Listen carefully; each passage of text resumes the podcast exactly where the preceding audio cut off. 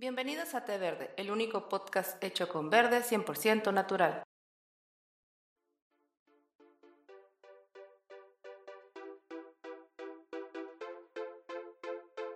Hey, ¿qué tal? Esperemos que estén teniendo un excelente día. Sean bienvenidos a nuestro episodio número 8. En esta ocasión, Aaron nos trae un poco acerca de la película de Superman Lives y por su parte, Ascor nos hablará un poco acerca de Carnival. Mm, Carnival de 2003, ¿verdad? Sí. Muy bien. Eh, en el episodio pasado, por si no lo pudieron ver, estuvimos hablando un poco acerca de la segunda parte de las películas de las hermanas Wachowski.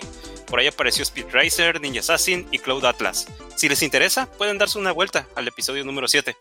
¿Alguien se vio la película de Redline que les recomendé? Yo, yo la vi y bastante buena. Una animación un poco extraña, pero muy, muy buena, ¿eh? Ajá. ¿Sí, sí viste la- la- el parecido con Speed Racer? Bastante. Al menos con la emoción de, de las carreras y eso. Bastante, bastante buena, ¿eh? De hecho, yo lo llamo que es como Rápido y Furioso, pero no tan no tan fantasioso como Rápido y No, Furioso. no tan barrio. Ah, aquí, no- aquí nomás están en el espacio. Ey. Pero, no. es, es, es movie, es este. Es una película de anime. Sí. Oh, oh, ah, creo que sí, sí, cierto. Sí, la, sí, creo que sí la recomendaste. Ah, que tiene Es muy buen verdad, soundtrack, por cierto. ¿Sabes cuál Mm. fue el toque que se me hizo bien chilo? Que el protagonista trajera un Transam. El peinado. Ujú, Exacto. Es- Ah, no, es- no sé cómo se llama el peinado. ¿Que no es un carro? no, el carro, el carro. O sea, pensé, Ah, pensé que te referías al, al personaje. No, el carro, es un Transam. O sea, es un toque muy, muy Ah, que- chilo. Ah, que todo el mundo tenía naves espaciales y el protagonista tenía un, pues, un carro. Uh, De hecho, era el Mm. puro cascarón, ¿no? Pero Ah, sí, sí. el hecho que fuera un Transam es, es, es icónico. Es un carro bastante popular. En sus años fue Y, muy... y sabes, ¿sabes qué? Es, es- ahorita viendo el, el, el carro de la de esa serie de la Red, de Redline, hay una, hay una película muy viejita, más o menos como a los 70 que se llama Redline 7000. Que si se fijan, el carro principal es muy parecido, si no es que casi igual al de, al de, al de este anime. A lo mejor ese anim- anime lo, lo basaron en esa movie. Redline ¿Verdad? 7000. Ajá, chécale Red, Redline 7000. Este, de hecho, me acordé porque es una película. A lo mejor, y sí, sí tienen algo que ver ahí, ¿eh? Porque te digo, el carro principal es un carro amarillo con una franja azul al centro. Ok, Y el- dice que es un, un Ford Galaxy. Ford Oh, Galaxy. bueno, es que el, el Ford Galaxy fue también un, un auto muy icónico. Eh, Súper grandotes esos carros, pero, pero muy este. De hecho, es bastante famoso ese, ese automóvil. Del, de, del set- 80s, 80s más o menos, 60s, 80s aproximadamente. No tengo bien el dato, pero sí, este, también otro carro icónico. Sí, me recordó, la, me recordó esa película. Ajá, sí, pero viendo, viendo el, el, el póster de, del anime este Redline. También me, me acordé de, me llegó así de, de golpe esa película. Red, Redline 7000. Órale. Pues Ajá. vamos a agregarla esa para, para Ah, poderla ver. vamos, a, vamos a ver, a lo mejor ya ves que muchos animes también tienen su su, Su su inspiración. médula. Ajá, su inspiración, su médula en películas así también sesenteras, setenteras, ¿no? Ey, No, y a ver si, bueno, igual se abre la posibilidad de otro tema, ¿no? Películas setenteras es por allá icónicas. Pero Sí, bueno, Estaría bien. eh, les, les enviamos un saludo a quienes nos hayan estado escuchando o viendo en YouTube. Recuerden, de ver de podcast en Spotify, Apple y Google Podcasts. Así es de que, pues, chicos, pónganse cómodos y esperamos que les agrade bastante este episodio. Así es, esta vez de una cheve y pues vamos a sentarnos a platicar un rato. Así es. ¿Qué, horror- qué rollo este, con Superman, Aaron? ¿Qué nos traes? Pues, eh, pues no se hizo Superman. Eso es lo que les traigo. ¿Cómo? Eh, más, más, más o menos de eso voy a tratar de que sean las, las secciones que yo les traiga. Eh, Ok. de, de proyectos que, que no se lograron, ¿no?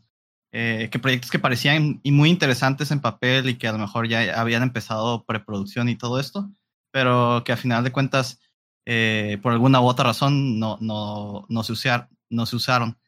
Eh, no se usaron, no se finalizaron, quise decir. Eh, proye- por proyectos me refiero a proyectos audiovisuales principalmente, eh, películas y, y series Eh, pero no sé qué tantas haya, ¿no? Entonces ahí de- a lo mejor le voy a variar, ¿no? Después puedes meterlo de la física cuántica o las clases de.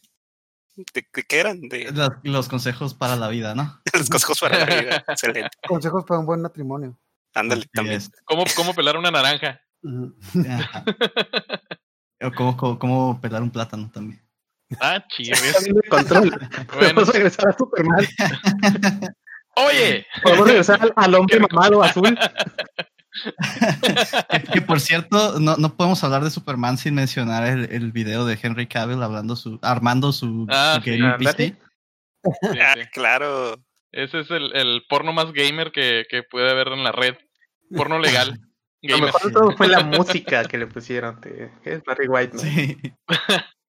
Y ya vieron que esta chica Brie Larson también se subió al mame de que, ah, pues yo voy a poner mi propia compu. No me acuerdo que Ah, estaba sí. haciendo también ella y. Está jugando Switch, ¿no? No sé qué. No sé, eh, la cosa es que a ella nadie la peló. Ah, qué triste. la, la- Brie Pero Larson, bastante- ¿no?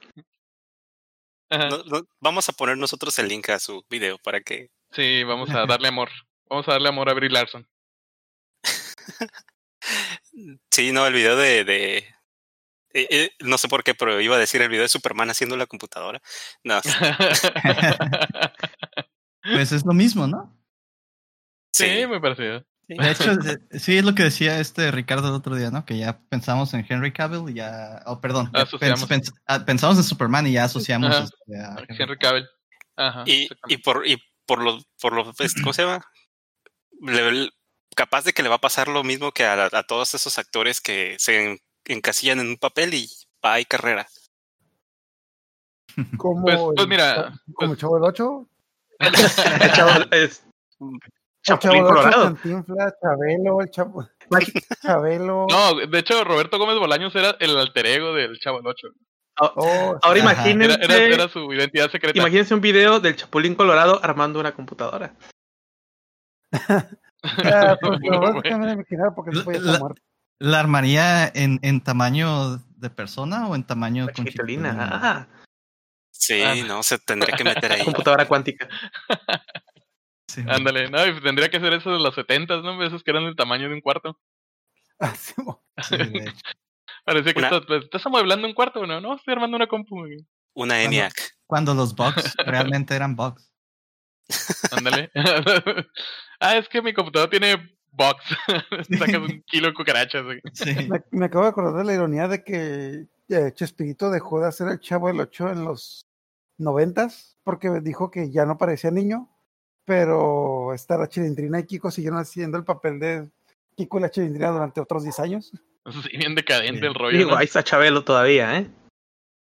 No, Bueno, No, pues, o sea, también, pero todavía ajá. sigue teniendo el mismo personaje. O sea, si ya no sale en la tele, pero de todas Mm. maneras todo el mundo. Ya es el, es No exactamente. ¿no? Y le está ganando a todo mundo, ¿no? Sí. Es inmortal. Como Highlander. sí, al final Pero con shorts. uno. Sí.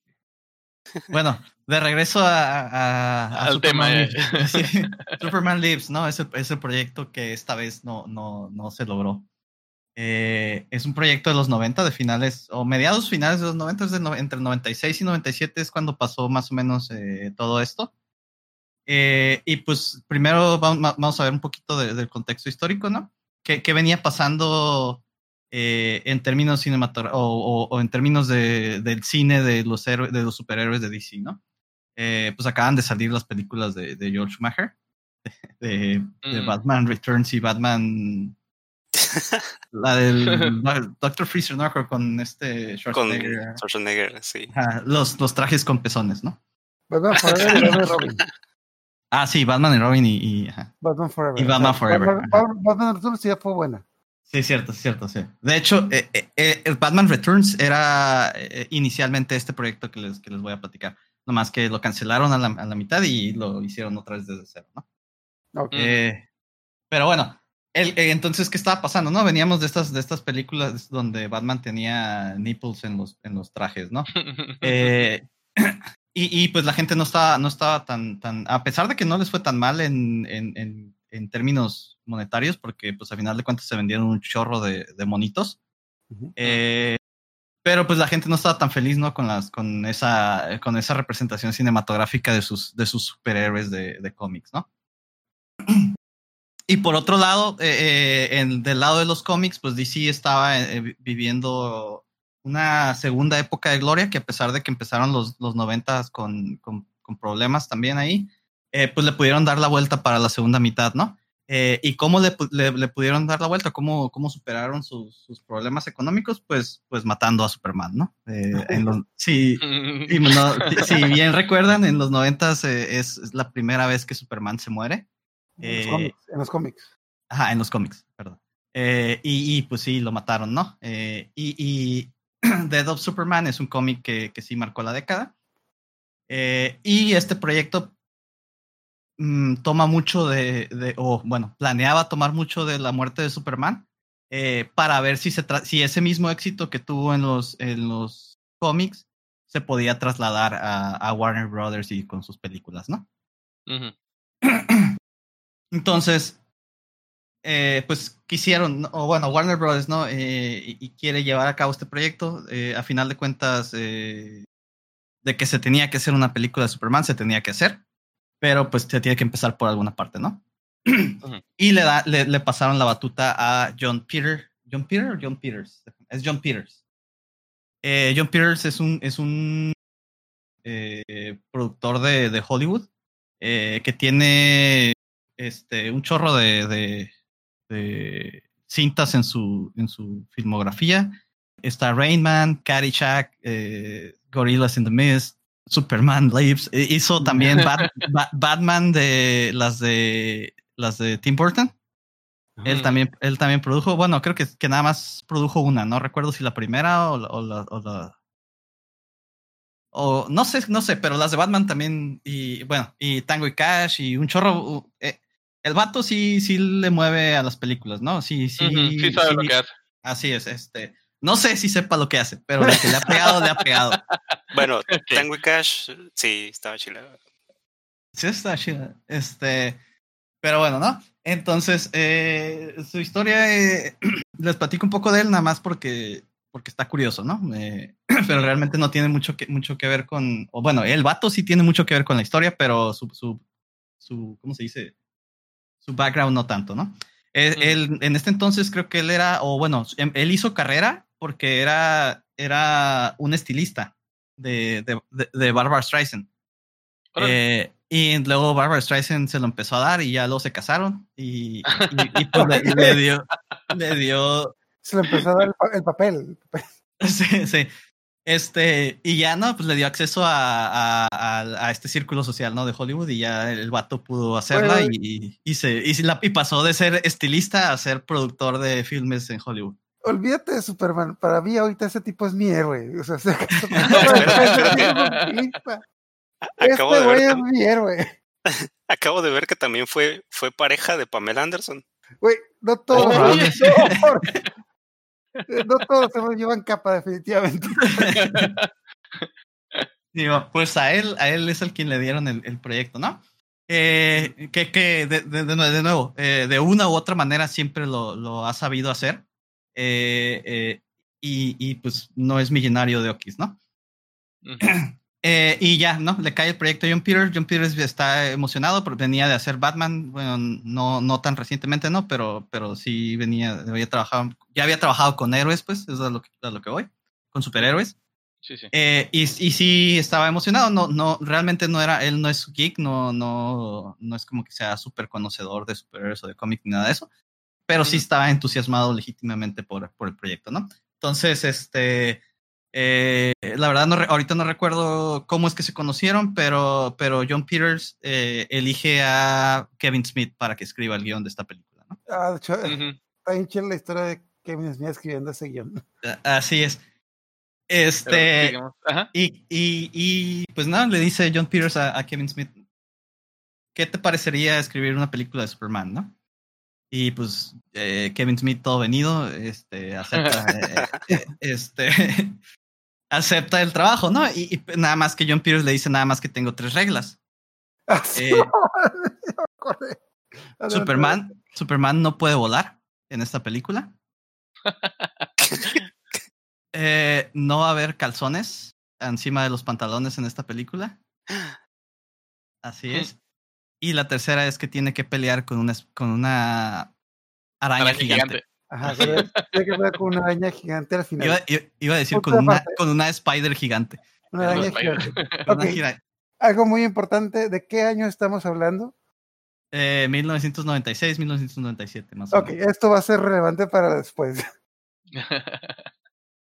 Ese sería el remate, sería el remate de la historia. Ajá, continúa, continúa. Este, entonces le, le, le, le da estas tres reglas a Kevin Smith, ¿no? Eh, que digo que ahí hay un poquito de, de. ¿Cómo se dice? De no sabemos quién está diciendo la verdad. Porque obviamente John Peters dice que él no, no dijo esas tres reglas y, y Kevin Smith, pues, dice, no, pues sí, sí, fue lo primero que me dijo, ¿no? Como tratando de echarse la, la bolita unos a otros, ¿no? Eh, entre el que son peras y son manzanas, Kevin Smith de todas maneras armó su, armó su, su guion. Eh, que, que, que, que di- que digo, si, si le hacemos eh, caso a la opinión de, de alguna gente conocedora que tuvo acceso al guion, eh, aparentemente no era un mal guion, a pesar de que sí peleaba con una araña gigante. Tengo entendido Eh, que luego el guion lo cambiaron, o sea, que le- agarraron le- el guion de Kevin Smith y lo tiraron a la basura porque hicieron otro, ¿no? Sí, sí, ahí viene, viene porque. Pero bueno, eh, a- para empezar, le cambiaron el nombre a, a la, a la araña. Ya no era una araña, no era un Snare Beast, un snare beast que, que creo que era un chiste de- interno de la cura de Kevin Smith, ¿no? Y por eso le pusieron ese nombre. Pero pues di- los productores dijeron: mientras no le llames araña gigante, no hay pedo, ¿no? Eh, este, eh, luego, eh, ¿cómo se dice? Este guion era, está, está, les digo, que la gente que, que, que alcanzó a leerlo dice que, que está, que, que era muy bueno, eh, como muy digno, pero más de una película animada que, que de un filme de, de live action, ¿no? Mm. Bueno, sí, eh, eh, este guion no, no, ni siquiera fue tomado en cuenta para la parte que sí supuestamente se iba, a- se iba a hacer. Iba a decir, este guion no se hizo al final, pero pues al final ningún guion se hizo, ¿no? Eh. Pero bueno, este guion fue el primer guion que apareció eh, y lo descartaron una vez que a Kevin Smith le preguntan, oye, ¿a ti quién te parecería bueno para dirigir esta película? Y Kevin Smith se le ocurre decir que Tim Burton. Eh, y John Peters, este, como había trabajado con Tim Burton en, en Batman, pues dice, ah, Simón, eh, pues él va a ser el director. Y para, para los que no lo sepan, y, no, y la neta yo no sé bien de dónde, de dónde sale este, creo que es por esta película, ¿no? Pero, pero no sé por qué- bien por qué empezó. Eh, Tim Burton detesta morir a Kevin Smith. Entonces, en cuanto contrataron a, a, a Tim Burton para dirigir esta película, despidió a Kevin Smith y desechó el, el guion de... El guion. De hecho, bueno, lo, lo que yo sí sé es que hoy en día creo que no se llevan bien, pero en ese entonces Tim Burton ni siquiera sabía quién era Kevin Smith, porque en ese entonces No, Kevin sí, de hecho sí, sí lo, películas. sí lo conocía, sí lo conocía, pero no sé de dónde. Sí, porque sí recuerdo que en la entrevista de Tim Burton eh, dice que ya lo ubicaba de no sé dónde, pero que de todas maneras su, su guion no lo impresionó y por eso decidió, decidió este, como desecharlo. ¿no? Desecharlo. Ajá. Órale. Sí, man, pero, pero les, les comento, no sé, realmente no sé por qué nació la rencilla, creo que es a, a raíz de esta película, como, como dice Ascor. Eh, Mm. pero, pero, ajá, pero no, no sé bien por qué, ¿no? De- tampoco me interesa mucho, ¿no? Pero bueno, una vez que entra Tim Burton, pues manda a escribir otro, otro guion, ¿no? Eh, que tampoco era, era tan malo, ¿no? Y, y de acuerdo a, la- a las personas que, que sí tuvieron acceso, aunque sí pecaba de lo mismo que, que a final de cuentas eh, terminan pecando las, las películas de superhéroes, que es demasiados villanos. Mm. Eh, estaba manejado de una manera bastante, bastante secuencial y que hacía, que hacía sentido dentro de la trama, ¿no? Básicamente para el- el- la trama principal es este Brainiac y Lex Luthor eh, se alían para, para derrotar a Superman. Pero se alían literalmente, como que se, se, se fusionan. eh, Órale. y se, y se genera un nuevo ente que, que ah, no noté el nombre, pero era algo así como, como Lex, Lexniak o, o, o o no me acuerdo qué, ¿no? Ento- entonces, obviamente, Brainiac y Lex Luthor eh, fusionados en el mismo ente son como la, la persona más inteligente del universo. Y dicen, ¿cómo podemos derrotar a Superman? Ah, solamente Doomsday puede y, y traen a Doomsday. Oh, por Dios, esta cosa suena muy bien. Así. ah, bueno. Y, y lo que cabe mencionar es que la manera en que mantuvieron la araña gigante en este segundo guion es La que araña. la forma, la forma de, eh, fusionada de, de Brainiac y Lex Luthor era una cabeza sobre un- patas así como de araña. Ok. Sí. Pues, de hecho, en, en la, sul- en la última animada. Eh, Creo que sí En la- usaron algo así. ajá. ajá, en la, ajá, exactamente, en el hijo, en el hijo rojo. Red The Sun. Red Sun. Ah, me, Ajá, me así es, así, muy- este, muy es la, forma que toma Brainiac. muy traicionado con ese Ah, no, cómic. de hecho- No, de hecho, eso, la, esta la nave de Brainiac sí sale mucho en los cómics. O sea, no, no, no salió en la película animada originalmente, pero en los cómics está, no me acuerdo cómo se llama la nave, pero sí, sí es común en los cómics. esa La nave tiene tentáculos. Ajá. Ujú. Ah, Ujú. ok.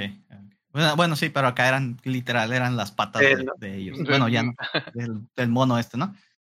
Eh, ok, otra de las cosas que, que destacó mucho de, de esta película fue la elección del, del actor que iba a interpretar a, a- iba a decir Peter Parker, a Clark Kent, Ok. eh, que eligieron a Nicolas Cage para hacer a, a- a- a Superman, ¿no? Eh, que, que, que si bien el talento de, de, de Nicolas Cage se puede discutir o no, eh, su apariencia es la que, la que más que nada sacaba de, de pedo a la gente, ¿no? por, por, por esa elección, ¿no? Es Me un actor... imagin- Perdón, me hubiera imaginado un Superman así como con ojitos tristes, no sé, así no. no. De hecho, de hecho, Haciendo cara de loco, güey. Yo digo que sí hubiera hecho buen trabajo. es yo, yo, yo también creo, yo también creo que, que hubiera hecho buen trabajo. sí. Ajá. Mira, pues ya para empezar con el nombre artístico que se puso, o sea, ya sabemos que él es un fanático de los cómics. Sí, es, es un true, es un true, true comics fan. Eh, su hijo se llama Kal-El, entonces eh, Ajá, creo que hecho- Ah, o sea, ya, ya sabes, ¿no? De Y- hecho, si y- ves los videos donde sale probándose el, el traje de Superman. El vato está feliz, güey. Ah, Es como Navidad, güey, para ese Ajá, güey. la Ajá. que tiene el güey ese que, ah, por Dios, cómo se Ajá, está feliz, güey. sí, güey. Otro pedo, güey. O sea, sí, algo, y- y- algo, algo interesante hubiera salido de ahí, güey. Y luego, y, much- y otra cosa que, que, por ejemplo, o sea, sí, su apariencia no es como la que esperarías usualmente de un Clark Kent, ¿no? Eh, Ajá. o de un Superman. Pero también lo que, lo que la gente no toma en cuenta es que, que las fotos que salieron de él probándose los trajes y eso son como, pues son pruebas del traje, no realmente de, de- del personaje o de caracterización. Y por eso hay ese- estas fotos donde sale él de, con el cabello largo, eh, con el traje de Superman. Que sí, que sí, la versión de los 90 de Superman sí era con el cabello largo pero en la peli pero en la película no, no- la intención no era este que Sí, saliera cortar el pelo. Ajá, no que saliera con esa greña pues, Ah, pero es que es lo que le daba el toque a ese, ese Superman con ese cabello largo. sí sí ah, la- era genial.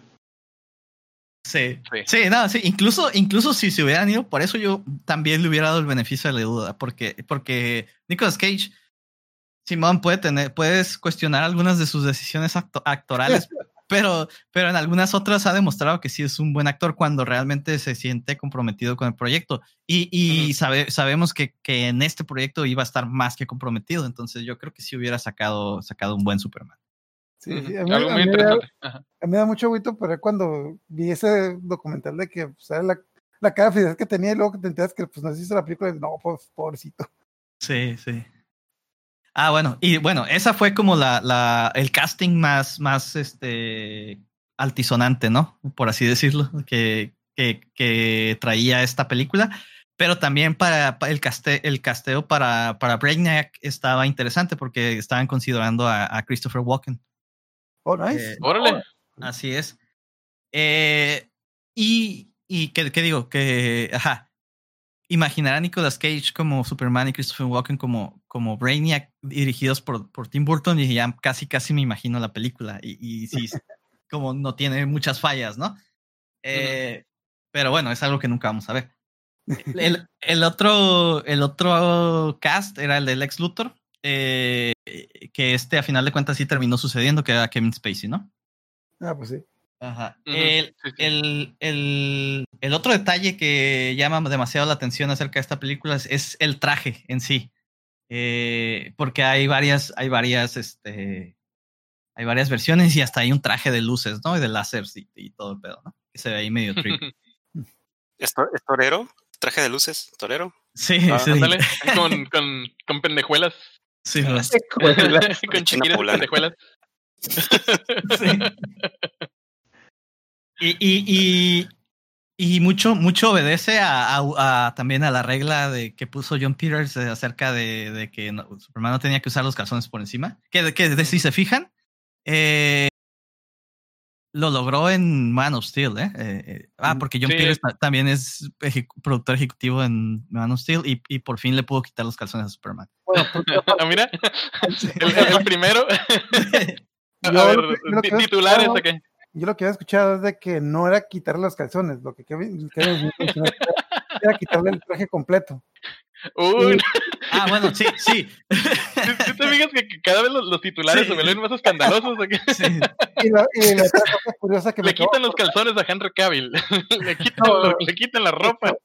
La otra cosa curiosa que me acabo de acordar es que creo que John Pierce tiene los derechos universales para las películas de Superman, de que Así es. es la única persona que si quieres una película de Superman, le, tienes que pagar a él. Ajá. Y para la película de Men of Steel, pues le tuvieron que pagar a él, pero Zack Snyder le puso una condición para hacer la película. Que nunca se parara en el set porque lo tenía hasta la madre con sus comentarios. De hecho, sí, es que si, si, el, si ven el documental de que está hablando Ascor y ven a John Peters, se nota que es un güey de esos que a los dos segundos ya, ya quieres que se calle. Ah, Tranquilamente. Lo que le dijo a Kevin Smith cuando, cuando iban a hacer la película. Mira, tú y yo vamos a hacer la mejor película de Superman. ¿Sabes por qué? Y Kevin Smith, ¿por qué? Porque los dos somos de la calle y él, pues yo no soy Eh, de la calle, pero no sé sí. dónde venga. Sí. Pero, ah, pero bueno, les comentaba, ¿no? De, de los diferentes trajes y que se miraban acá como de látex y todo eso. Eh, y mucho de esto obedece a los cambios que John Peters pidió del traje, que no quería el traje de, de los cómics, que, que el, el que es, el, pues el, eh, eh, no quería el, el mismo azul y no quería el mismo rojo ni quería el mismo amarillo, ¿no? Básicamente esa era, eh, era ajá, no era tanto de los, los calzones en sí, sino que, que modernizaran el traje, era, era Ujú. más, más su cura. De hecho, la frase Sí, sí. que según Kevin Smith dijo de que, ¿por qué no quieres que use el traje? Porque se ve como marica. Ah, sí, sí, de hecho, ajá. Sí, eso. eh, pero, ajá. Pero bueno, allegedly, quién sabe si lo dijo o no. Pero, sí. no, pero no, yo no tengo ninguna duda. Pero bueno, pero no solo, no solo a esos comentarios, ¿no? Sino que también dentro de la historia de, de, de la muerte de Superman, eh, hay, hay un, ¿cómo se llama? Ah, no, se me olvidó el término, pero no, pero es una tecnología, este, de, de Krypton, que en forma de traje eh, ayuda a revivir a Superman en los cómics. Eh, y es, y es este, es lo que estaban haciendo en la película también, o es lo que intentaban hacer, y- o in- iban a intentar hacer también en la película, porque de hecho la película, la producción la, la detuvieron como a seis semanas, si no mal recuerdo, de, de que empezara la, la película. La de que empezaran a rodar, perdón. Ajá. Eh, eh, pero bueno, ¿qué estaba diciendo? De los trajes, ¿verdad? Ajá. Ujú. Y bueno, revive Superman con el traje. Ah, sí, sí. Entonces, este, eh, este traje que es el que traía como que se ve, el, el que se ve más flamboyant, que, que es con lo, como que, tra- que trae todos los, los LEDs por abajo y, y así, medio transparente. ¿Ves, Hugo? Digo, Hugo, este, ¿qué es un Hugo? Este, Ascor, eh, ¿ves? Te digo que todo se mejora con LEDs. Sí, sí. Ah, pues ese traje se supone que era, por eso hacía eso, ese juego de luces, porque estaba reviviendo a, a Superman, pero, Ah. pero dentro del guion era un traje que salía en los primeros 15 minutos de la película y ya no, no nunca volvía a salir. Ya no volvía a salir. Ajá. Órale. Entonces sí, sí se generó como mucha eh, expectativa de lo loca que iba a ser esta película en base a lo que- al material que se alcanzó a preproducir. Pero también, eh, pues mucho de este material no estaba, no estaba completo, pues, o no Ah, estaba en su versión finalizada, ¿no? Entonces realmente tampoco podemos especular tan salvajemente acerca de, de qué tan loco se iba a poner Tim Burton, ¿no? En, en este mundo. Yo, yo recuerdo los noticieros en ese entonces de que en todos lados te ponían de que ay, va a ser la peor película del mundo y te ponían fotomontajes de Nicolas Cage con la cara de, con la de contracara. Te ponían un montón de cosas bien Ajá, feas, sí, sí, sí. pero ya con el tiempo te das cuenta de que no, pues sí sonaba bien la película. Ajá. Y de, de hecho, tan- tanto así que, por ejemplo, eh, les digo, cancelaron este proyecto y, e inició lo- al poco tiempo lo que se convertiría en Superman Returns, ¿no? De, de Brian Singer. Ajá, Eh, así es y- buena. eh, entre comillas, entre comillas, ¿Es todo? es, es, es, es, es una copia o una calca de la película de Superman de, de Christopher Reeves. eh. Se la, se la doy bien, se- le doy puntos por, por extender ese mismo universo, pero pues, no innovó mucho con su película. Pero bueno, Es una película que llegó como 30 años tarde. Ajá, exacto. Pero bueno, Mm. a lo, a lo que iba con, con, con, con Brian Singer es que, que, que tanto se, se hypeó de que iba a ser tan mala esta película que el vato traía una película, de, una película, una foto eh, de, de Nicolas Cage en el traje de Superman cada que alguien le criticaba algo de su producción. Para taparle la boca, así como que. Así es, mira, cállate. mira, mira, ¿ves esto? Esto es lo que iban a, a producir, ¿eh? Entonces, ajá. Me imagino eso de que, oiga, jefe, pero puesto de que la película de Man of Steel, que empiecen, que- mira, mira, mira, no, sí me callo la verdad. Sí, sí. Ay, muere. Y pues ya para, para finalizar con el tema, eh, nada más me queda mencionar que, que Tim Burton ve, ve toda la experiencia lleno de remordimientos y de arrepentimientos. Eh, en general creo que ¿En todos los involucrados, hasta eh, Kevin Smith, Kevin Smith que todavía se muestra un poco más este, entusiasmado por, por lo que pudiera haber sido esta película. Incluso él también eh, no tiene un, un buen recuerdo principalmente porque todo se convirtió en un- ya en una lucha de egos, ¿no? Y sobre todo al final. Eh, y, y sobre todo era el mundo contra John Peters, ¿no? Suena como título de película. Sí, es, que, es que yo sí he escuchado mucho de que este, el- ya me acordé, no me acordaba quién era, pero el John Peters sí como que el tipo no lo tienen en muy buen, no lo tienen en muy buen estatus ahí en Hollywood, de que, como lo que dije, de que si tú quieres una película de Superman, tienes que hablar con este tipo y a mucha gente no le cae bien. Ajá. Sí, sí.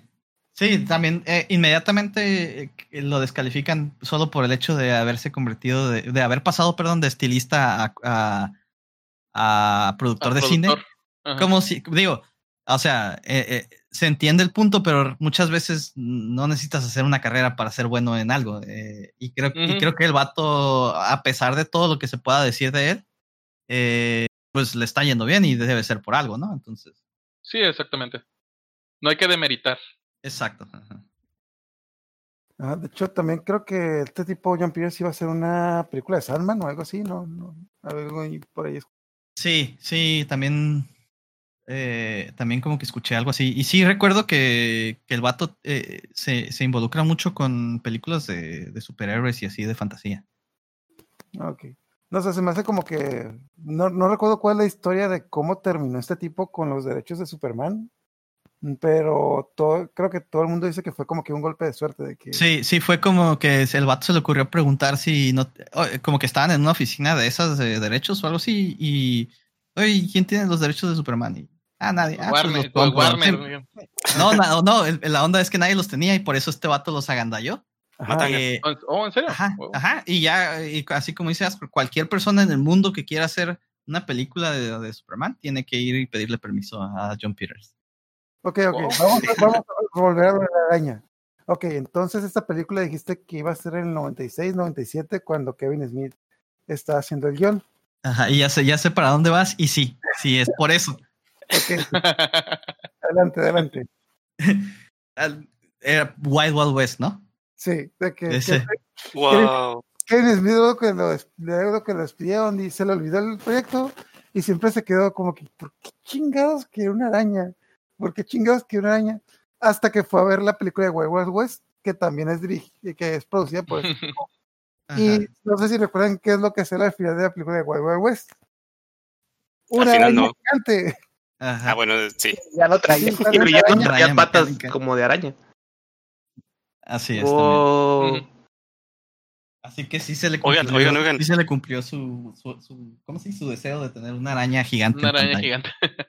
Ah, que de ¿Qué hecho onda, cuando- cuando este De- hizo el, el guion, como que hizo el guion, que fue a hablar con los asistentes de que, oye, entonces, ¿qué te dijo? Ah, que puedo hacer el guion.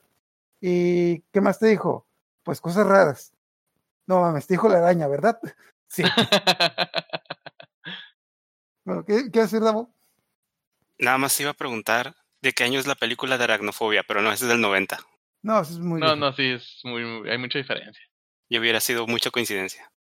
Sí, la verdad sí.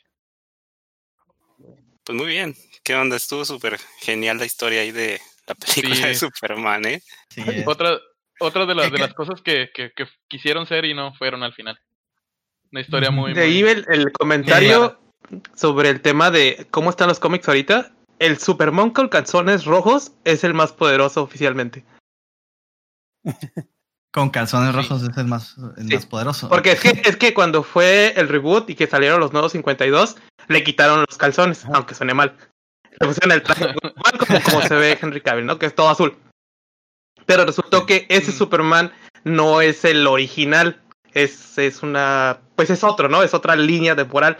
El original que viene de la época de plata, que es el que trae los calzoncillos rojos, regresó al universo DC. Él tomó el lugar del, del de los 52, el de 52 se muere. Y él, él sobrevivió a Flashpoint. Entonces, De hecho, ahorita, ahorita hace poco, tiene unos meses que salió un arco que ahorita traen un desmadre con los multiversos otra vez. Ahí se reveló que ese Superman puede romper el multiverso. O sea, ya, ya, o sea, Mm. creo que alguna vez tuvimos esa discusión, Aaron. O sea, Superman ya no tiene sentido. No, sí lleva Sí, como sin tener sentido. Nunca lo tuvo. Un, un día vamos a, a explicar aquí en el podcast. Bueno, yo no, porque yo no sé mucho de eso, pero aquí tenemos expertos. Es una, una discusión pendiente, Aaron, de hace unos años en la que tú decías que Superman está matando el sol. Ah, Porque está absorbiendo. Sí. No, no, no, no, duele a muerte con, Con con cuchillos. cuchillos. Con cuchillos. Muy bien. O la otra, la, la de eh, Hulk o Superman, ¿no? Como que son como las contrapartes entre Marvel y DC. No me hagas decidir porque Hulk va a ganar. No, no, no, no. No, pero no es quién gana entre Marvel y Superman, sino yo digo que Hulk es la contraparte de Ah, Superman ok, ok. En, en, Mm. en, en en términos de poderes eh, de, de Marvel. Puede decirse, ¿eh? Que se supone que Es Salomon Grundy, ¿no? Es que a- ahorita Hulk eh, es inmortal. O sea, ya como le ganas.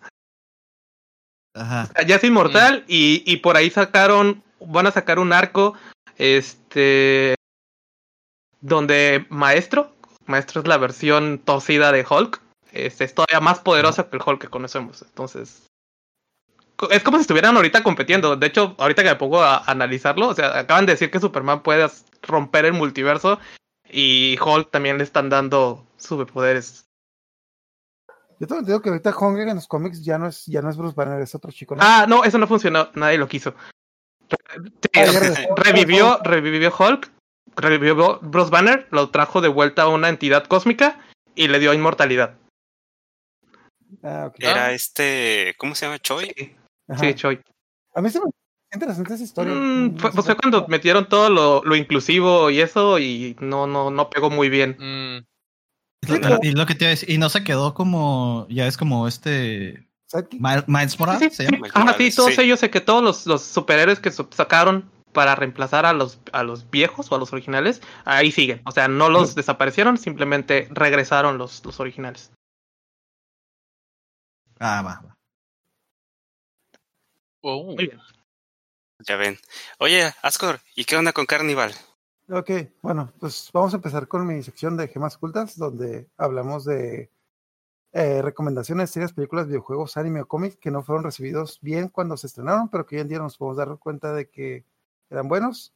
Y la prueba del tiempo nos dice que eh, son unas muy buenas joyas. Ok, ah, bueno, voy a hablar de la serie de Carnival, que se escribe con E al final. Una serie de HBO del 2003 al 2005, que casualmente Ricardo me recomendó y me pasó el DVD y fue un día en el que vi el primer capítulo y no me no dormí hasta ver el- todos los DVDs y decirle, oye, ¿dónde hay más? Quiero más. O sea, imagínate, en DVD.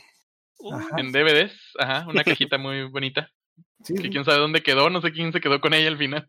yo te regresé. No, sí, yo sé, yo sé, alguien se la presté, pero no, ya no me la devolvió. Bueno, total, para darles un intro, bueno, una, una, cosa muy importante es que, en mi opinión, Carnival es el predecesor en esencia de la serie Game of Thrones. Si les gusta Game of Thrones, les va a gustar mucho Carnival. No tienen nada que ver en la trama, pero en tanto a producción y lo que se pasó detrás de cámaras, sí tiene como que mucho que ver. De hecho, sí, tengo la idea de que si Carnival no hubiera existido, no hubiera existido Game of Thrones. Pues, Ok.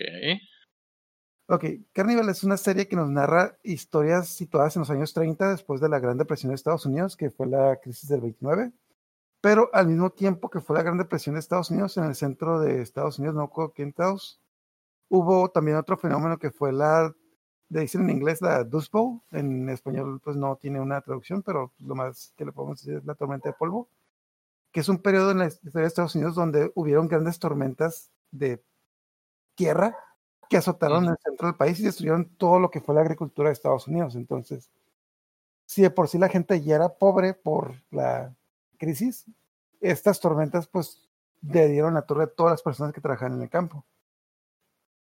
Ah, otro punto importante es de que la serie la catalogan como una secuela de la serie Twin Peaks. Twin Peaks, y la verdad es una serie que yo nunca vi y hasta donde yo sé nunca pasó en Latinoamérica, pero en Estados Unidos tiene mucho, pues, mucho renombre. ¿Alguien de ustedes la vio? Sí, ¿O sabe de ella? es de esas series de culto. Y sí, sí, sí, sí. A mí me suena, pero no, nunca la vi. Bueno, yo nada más he visto. Ah, no es cierto. ¿Tiene que ver con la película de David Lynch? Es, es de, es de él. Es de Lynch. Pero No sé- la serie, la serie Sí. también es de Lynch. Y Ah, o sea, son, No, son dos, no dos temporadas viejitas y hace poquito salió la, la, la tercera temporada. Espera, sí es cierto, sí es cierto. La, Twin Peaks siempre ha sido Sí, ¿verdad? sí, Del 90 y Sí 91. es cierto, sí es cierto. Y al menos es sí, continuación. y es, es de esas series que también la, la ves y no, no puedes parar y, y si estás tomando algo que altere la mente, muchísimo mejor. Todavía más. Pero sí, creo que las primeras dos temporadas no las pasaron en, en Latinoamérica. Igual y cable, ¿no? Igual y ahí sí, pero en otros, en otros canales no. Pero originalmente salió en los Sí. 90, ¿no? 90 y Ujú. 91. Sí, de hecho yo la busqué en muchos lados y ni siquiera encontré una traducción al español del nombre, así que si no, recuerda, si no tiene una, una traducción fea al español es que no existió. No, la traducen, es que, Como es que Titanes del Peaks es, es el lugar. No, no deberían de traducirlo. Ajá. De hecho está, pero- es- está aquí, está aquí cerca por, por Big Bear, se me hace. No sé si sea el mismo lugar, pero ahí en Big Bear hay un pueblo que se llama Twin Peaks. Bueno, total, regresando un poquito a lo que es la serie de Carnival, les voy a dar la sinopsis de la serie. La historia nos trata de dos personajes principales. El primero es el convicto Ben Hawkins, que después de escapar de la ley, no nos dicen por qué escapó de la cárcel, termina uniéndose a un carnaval ambulante en el que se encuentra viajando por el sur de Estados Unidos, casi en la frontera con México. La otra historia es la del hermano Justin, quien es un ministro metodista, básicamente pues, eh, un sacerdote de las iglesias de Estados Unidos y la cabeza de la iglesia en su ciudad, quien después de un accidente traumático abandona su fe y comienza a viajar como un vagabundo por la ciudad. Las dos historias, ah, los dos personajes tienen sueños donde el uno, uno de ellos ve al otro y los dos personajes tienen habilidades sobrenaturales. Entre ellas, Ben Hawkins el- tiene la habilidad de curar a las personas de sus heridas, pero con un costo. El hermano Justin tiene la habilidad de alterar la mente de las personas y crear ilusiones debido a que es la cabeza de su iglesia, utiliza esta habilidad para, pues, hacer que las personas crean en Dios en su, en su ciudad. Ok. Ben viaja con el carnaval, el carnaval ambulante a través de los Estados Unidos y descubre que dentro de este carnaval hay varias personas que también tienen habilidades parecidas a las suyas. Varias de ellas tuvieron una historia relacionada con su padre, quien también, al parecer, tuvo habilidades parecidas a las de estos dos personajes. Y entre esas habilidades están el profesor, que es un ciego, que es el capaz de ver la historia de los objetos y los dueños anteriores que tuvieron los objetos con solo tocarlas. Están la madre e hija Apolonia y Sophie. Apolonia es una señora que está en estado catatónico y no, no se puede mover, pero puede ver el futuro. Y Sophie tiene poderes mentales para comunicarse con su madre. Entonces, básicamente, la madre está en coma y nadie puede hablar con ella, pero Sophie puede hablar con ella por por telepatía y le dice qué es lo que ve en el futuro. Y el manejador, Es, es la gitana, ¿no? Es la gitana de la, de la feria, ¿no? ajá, de hecho, la que predice, o sea, la que lee las cartas y ese rollo, pero pues puro. O sea, la- el rollo de que la morra no tiene poderes, bueno, bueno, Ajá. el único poder que tiene es comunicarse con su madre, pero la que lee todo es la mamá. Ajá, de que Sophie finge leer las cartas y su mamá le dice, ah, va a pasar esto, va a pasar lo otro. Y de hecho, todavía está interesante esa, eh, esos personajes porque pues tú ves a la mamá que está con la, con la cara y toda ida y no se mueve. Y está la hija de que, mamá, ya cállate, me tienes hasta la madre con tus cosas. Está chilo. Ah, Ahí les va un dato, un dato inútil. Santa Apolonia es la patrona de los odontólogos. Anda. Ok. bueno. ya sabemos a quién encomendarnos cuando nos saquen las muelas. Ok, y el último personaje importante, bueno, con poderes del carnaval, hay otros personajes, hay muchos personajes importantes, pero el último personaje importante es el manejador, que es el dueño del carnaval, y es una figura misteriosa que rara vez aparece, pero la habilidad que tiene es de que nadie puede verlo o escucharlo a menos que él quiera. Y nunca sale de su remolque y nadie nunca lo ha visto en los, bueno, nadie lo ha visto en los últimos años. De hecho, en el carnaval está la teoría de que el tipo no existe y que simplemente es un fraude. Ok, esa es la historia de Ben Hawkins, basándonos un poco en la historia del hermano Justin. Eh, su historia comienza cuando se encuentra fundando un orfanato para ayudar a su comunidad, pero un día este orfanato se es incendiado con todos los niños dentro, lo cual hace que pierda su fe y se convierte en un vagabundo para deambulando por las calles. Entonces, en este punto, ambos comienzan a tener sueños el uno con el otro, como les había dicho, y con otras dos figuras misteriosas que en un principio no sabemos quiénes son. Al mismo tiempo que conocen a otras personas con habilidades, las habilidades de ellos se empiezan a desarrollar. Ben Hawkins descubre que su habilidad para curar a las personas tiene un costo. La serie nos explica que si bien tiene la habilidad de darle vida a, la- a las personas, esta vida la tiene que tomar de otro lado básicamente nos da a entender que para curar a una persona le tiene que hacer daño a otra persona. Un ejemplo O algo, ¿no? Ajá. Un ejemplo pasa en el primer capítulo cuando cura las piernas de una niña que, las- que nació lisiada y a cambio de curarle sus piernas se destroza todo varias hectáreas de cultivo. O sea, vas, estás viendo la escena en la que la niña empieza a caminar, pero se aleja la, la escena y todos los campos de cultivo a los Se alrededores van empiezan a secando. Ajá. Se van secando a su paso. Ajá, eso está, está muy padre esa escena. Ok, y por otro lado, el hermano Justin empieza a desarrollar su habilidad de eh, crear ilusiones y consigue una- la habilidad más fuerte que tiene, que es puede ver el pecado más grande que ha cometido una persona en su vida. Bueno, ambos de ellos des- descubren que son la última generación de unas de una serie de criaturas llamadas criaturas de la luz- la oscuridad y llevan mucho tiempo en guerra una con la otra.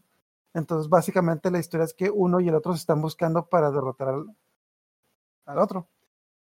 Esa es básicamente la premisa. Les voy a contar. Lo bueno de la serie es una de las mejores cosas que tiene, y volviendo a Game of Thrones, es el opening de la serie. El opening de la serie nos presenta todo el contexto socioeconómico de Estados Unidos a través de las cartas del tarot, que son el sol, la luna, el juicio, la torre, o sea, todas las cartas del tarot en el opening te representan con algo o alguien que era relevante en aquel entonces. Y este opening fue realizado por el mismo estudio que hizo el opening de Game of Thrones. Si una de las cosas fuertes de Game of Thrones es su, su opening, les va a encantar el opening de esta serie. De hecho, este estudio hizo el opening de Game of Thrones, el opening de esta serie Carnival, hizo el opening de, de, ah, de la serie Daredevil, que también es muy bueno, si la han Ah, visto. Está muy bueno. Entonces, básicamente, este estudio realmente, pues sí tiene varios trabajos, pero si tú quieres hacer un buen opening por una serie, este es la- el estudio que tienes que, que contratar. El estudio se llama Elastic y ha hecho los mejores openings de series de, de la historia. Ok, el problema, bueno, uno de los problemas, la serie desde un principio fue concebida para durar seis temporadas, por lo cual cada capítulo y cada temporada la estructuran en dos partes. Básicamente son tres partes, seis temporadas cada dos temporadas es una parte que pues la primera temporada termina en continuidad y la segunda termina esa parte de la historia. Los personajes se sienten demasiado reales, nos dan un principio una duda muy grande de quién es el protagonista y quién es el antagonista de la serie porque eh, tanto Justin como Ben, los dos tienen sus, sus propios problemas y los dos tienen no te los manejan como si uno fuera totalmente bueno y otro totalmente malo.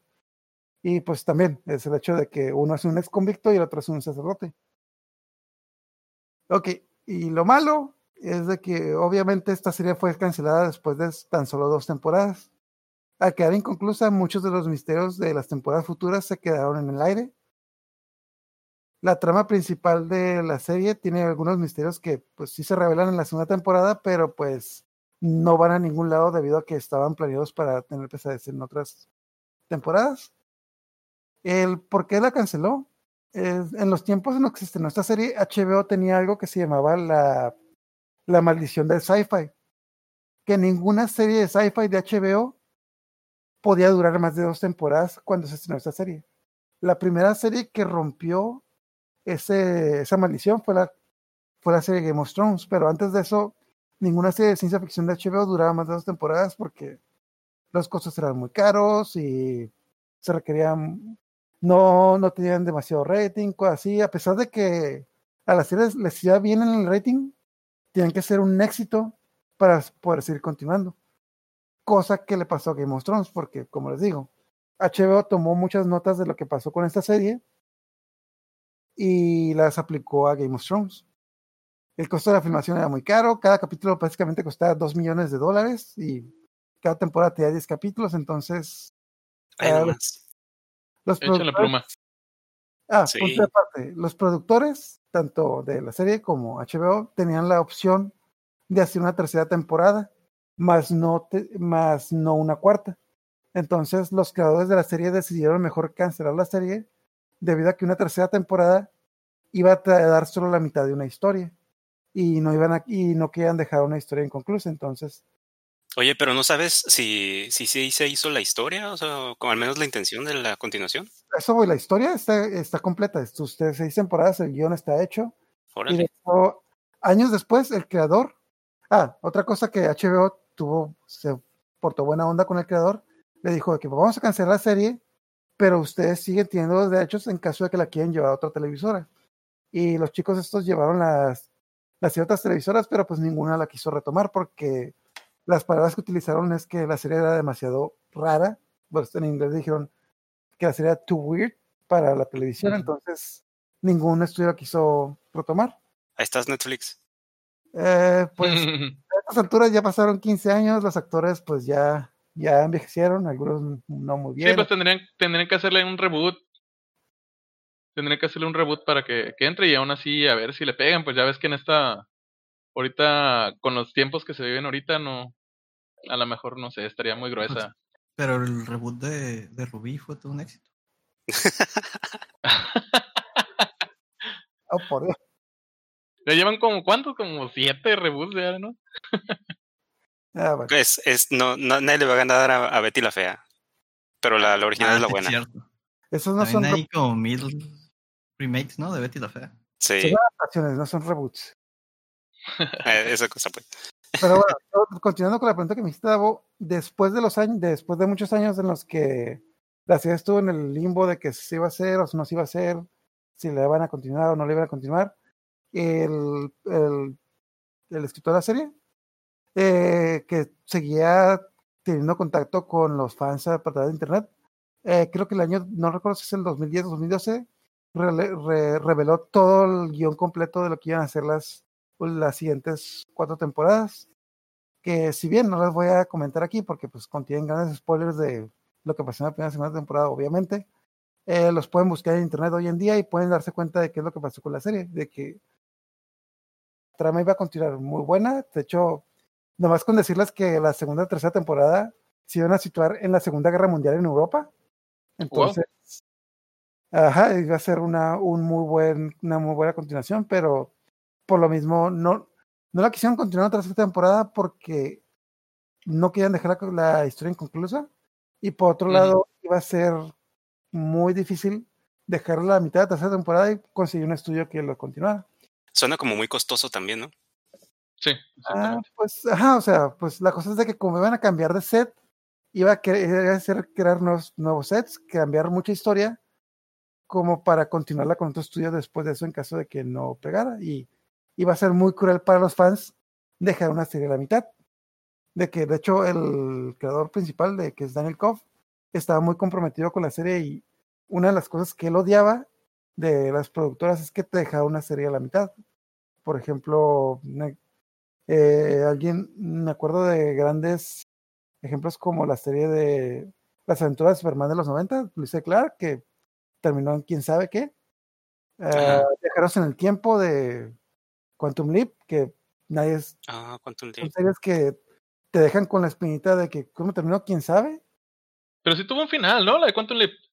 Mm, De hecho, el final de Quantum Leap no es el final, era, es el final de temporada, no era el final de la serie. Oh, oh, oh, oh. El final de Quantum Leap son unas letras que dicen Fulanito nunca regresó a su Final. planeta. No, Mm. no quiero ver spoilers, pero básicamente dicen Fulanito nunca regresó a su planeta. Pero si quitas letras del final, tú te das cuenta de que ese no es el final de la serie. O sea, realmente lo editaron. Pudo, pudo ver, ajá. Ah, no, realmente iba a ser una nueva temporada y la nueva temporada iba a ser la última, pero no, no había dinero. ¿Cómo, Ah, cómo, cómo se llamaba el perrito de los Simpsons? El que metieron así como ¿Huesos? Eh, Pushy. el Puchi. Ah, puch. Puchi nunca regresó a su planeta. Ajá, Claro, Pushy se fue de su planeta. Pero. Algo así. Pero no sé, no recuerdo ninguna otra serie que haya terminado así con un mal sabor de boca de que quién sabe qué pasó. My name is Earl. Ah, cierto. Firefly. Me llamo Earl. Ajá, esa quedó así como que ah, horriblemente horrible. Ah, de hecho, ahorita que Firefly mencionas también. Me acuerdo de Ajá. Ángel. Buffy como que sí tuvo que un final más o menos conclusivo, pero la serie de Ángel pues se quedó Ah, esa sí la, Rush- pararon en seco, ¿no? También. Fue rusheado. No, sí tuvo final, eh, pero sí se notó que estaba rusheado. Ajá. Aunque también ya, ya, este, creo que ya algunos actores ya se habían salido de la serie y ya, ya, ya, ya la tenían que terminar, pues. ¿No terminó en que Ángel se fue a trabajar con una con una forense que se llamaba Bones? Sí. Sí, sí. Pero ya perdió todos sus poderes de vampiro y ya Sí. resolvía, resolvía crímenes. Oiga, ¿Cómo? pues para no irnos muy lejos, eh, Sense8, acuérdense que tuvieron que hacer el, el crowdfunding para, para terminarla. Pero bueno, Hacer la, la, la película para... a mí claro. se me hace que sí la terminaron muy bien. Un poco apresurada, pero la terminaron muy bien. Pero en un principio, el final de la segunda temporada de Sensei iba a ser el final de la serie. Y eso sí hubiera estado muy feo. Oh, sí, sin duda. Bueno, ya Mm. para terminar el tema, nomás unas cosas de que, que han hecho los creadores desde aquel entonces. Daniel Koff, que es el escritor de la serie, y continuó siendo escritor para algunas series, para muchísimas series, muchas de ellas no las conozco, pero los más relevantes son, hizo algunos capítulos de la serie Supernatural, hizo capítulos para la serie de Drácula del 2013, que es una serie mexicana que pues obviamente se trata de Drácula, que la verdad no vi, yo pensé que era Drácula la del año pasado, pero no. Mm, Hizo varios capítulos de serie Blacklist, pero lo, lo que más tiene pesadez en su carrera fue que hizo, seis, de- hizo el guion de seis capítulos de la primera temporada de serie Spartacus del 2010. Oh, mira. De hecho, si han visto la serie Spartacus, la primera temporada es la buena, las siguientes, pues, pues no son malas, pero no son tan buenas. No, sí, es que, es que la primera fue la, la mejor. Pero no son Roma. Pues sí ardió como. Pero ok.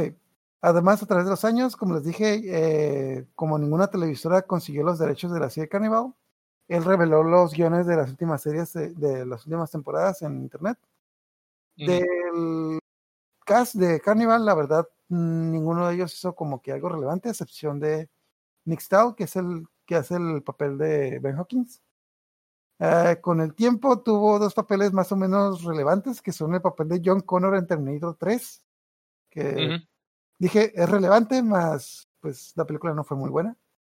Y Mm, salió cierto. como Yellow Bastard o el bastardo amarillo en la película de Sin City. Oh, sí, sí, sí, sí, lo ubico más. Ah. Sí, de hecho, él ha hecho muchas otras películas no muy reconocidas, pero pues sí, sí sigue así, sigue actuando. Daniel Kauf también ha hecho muchas series. No ha hecho algo así como que súper reconocido, pero pues siguen trabajando ahí y siguen haciendo cosas buenas. Cualquier serie que encuentren en donde Daniel Kauf haya trabajado como escritor, yo digo que vale la pena dar una, una checada. Muy bien. Perfecto. Este. ¿Algo más que quieran agregar, chicos?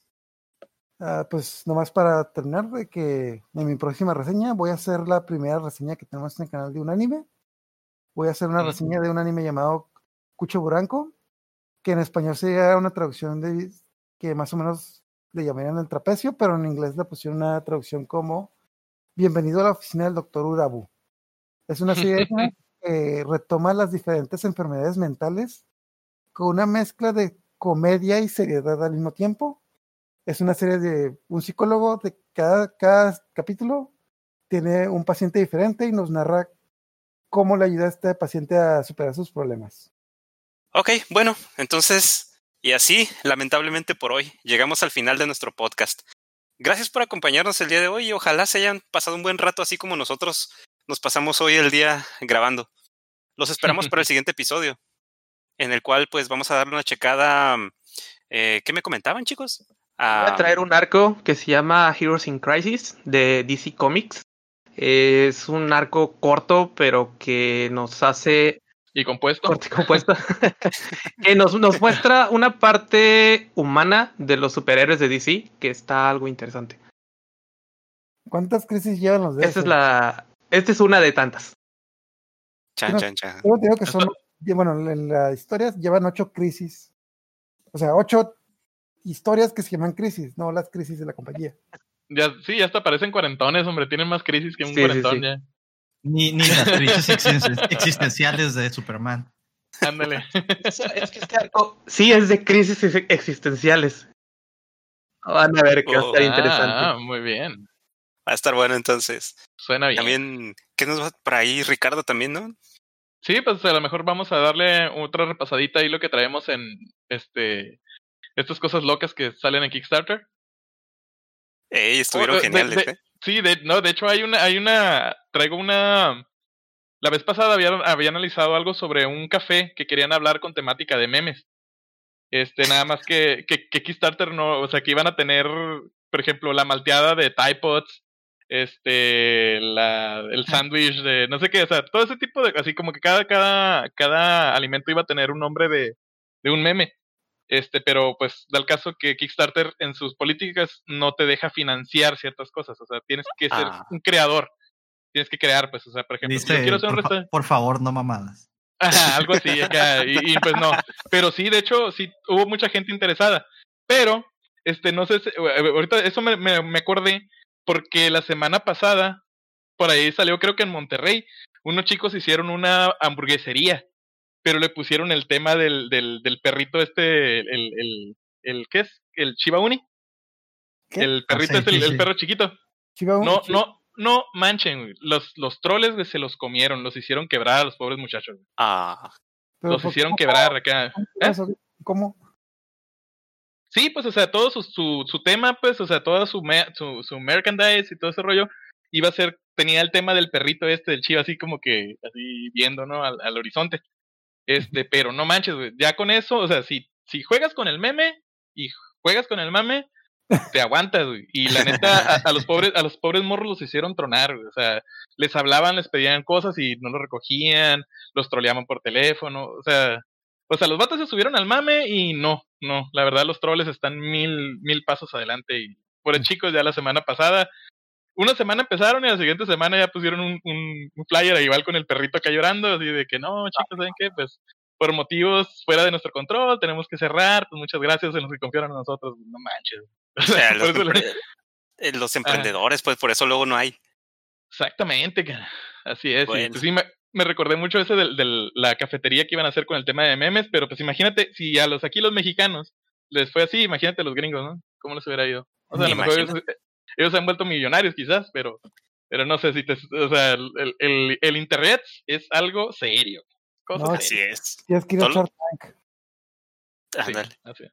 Todo lo que digas o, o hayas dicho podrá ser Ajá. usado en tu contra. Puede, puede y será usado. Y en tu será usado. así es. Bueno, Pues bueno, y también, como esas. Ajá. ok, no, no está bien. Y, y también, este, por ahí yo sí quepo dentro del tiempo, les voy a traer un poquito acerca de la historia de, en este, en este caso, de Westwood Studios. Por ahí los que les gusta jugar Red Alert eh, van a escuchar un poco de la historia. Muy bien. Por último, recuerden visitarnos en Té Verde Podcast en YouTube, Spotify, Apple y Google Podcast, así como teverdepodcast.blogspot.com. Ahí tenemos a veces contenido extra, cosillas ahí que aparecen también en el- la página de Facebook. Dejen sus comentarios y saludos. Eh, y pues les enviamos nosotros muchos saludos y nos vemos en el siguiente episodio, chicos. Adiós. Nos vemos. Bye.